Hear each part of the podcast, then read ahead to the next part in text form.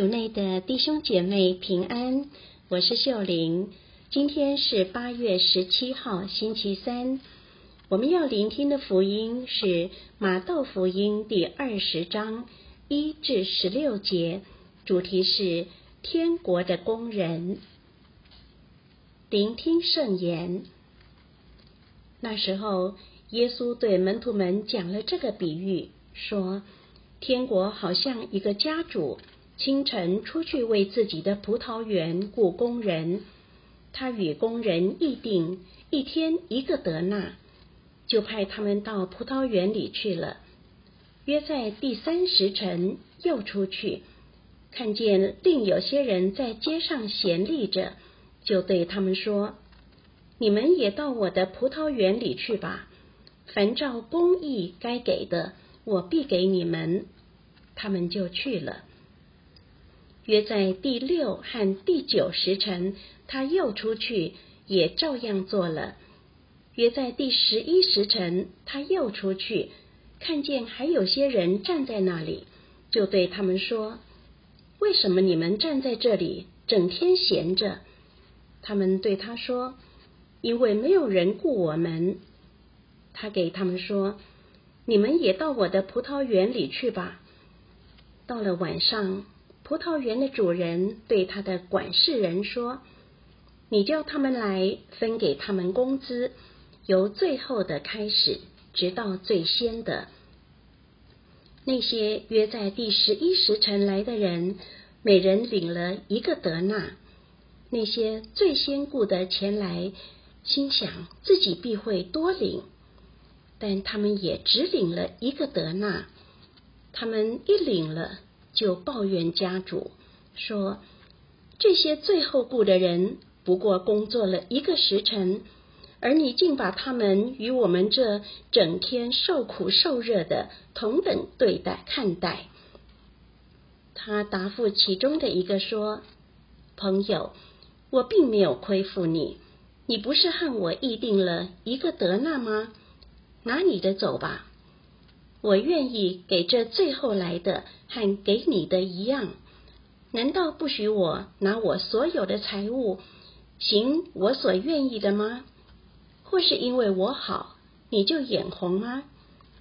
这样最后的将成为最先的，最先的将会成为最后的。世经小帮手。耶稣今天所说的比喻和今日的民主意识是相抵触的。对一般人来说，工人们从事一样的工作，但无论工作长短，都得到一样的薪资，这是绝对不合理的。然而，耶稣今天要谈论的不是工人的权利。而是在叙述天主邀请人们在他的天国耕耘的心境。经文中，地主一天不论哪一时辰都出去，欢迎愿意来到他果园耕耘的人来工作。在这里，地主就是天主，而果园就是天国。今天，你是否侧耳聆听天主呼唤你来照料他的天国？而你是否慷慨回应他，还是对他的呼唤充耳不闻？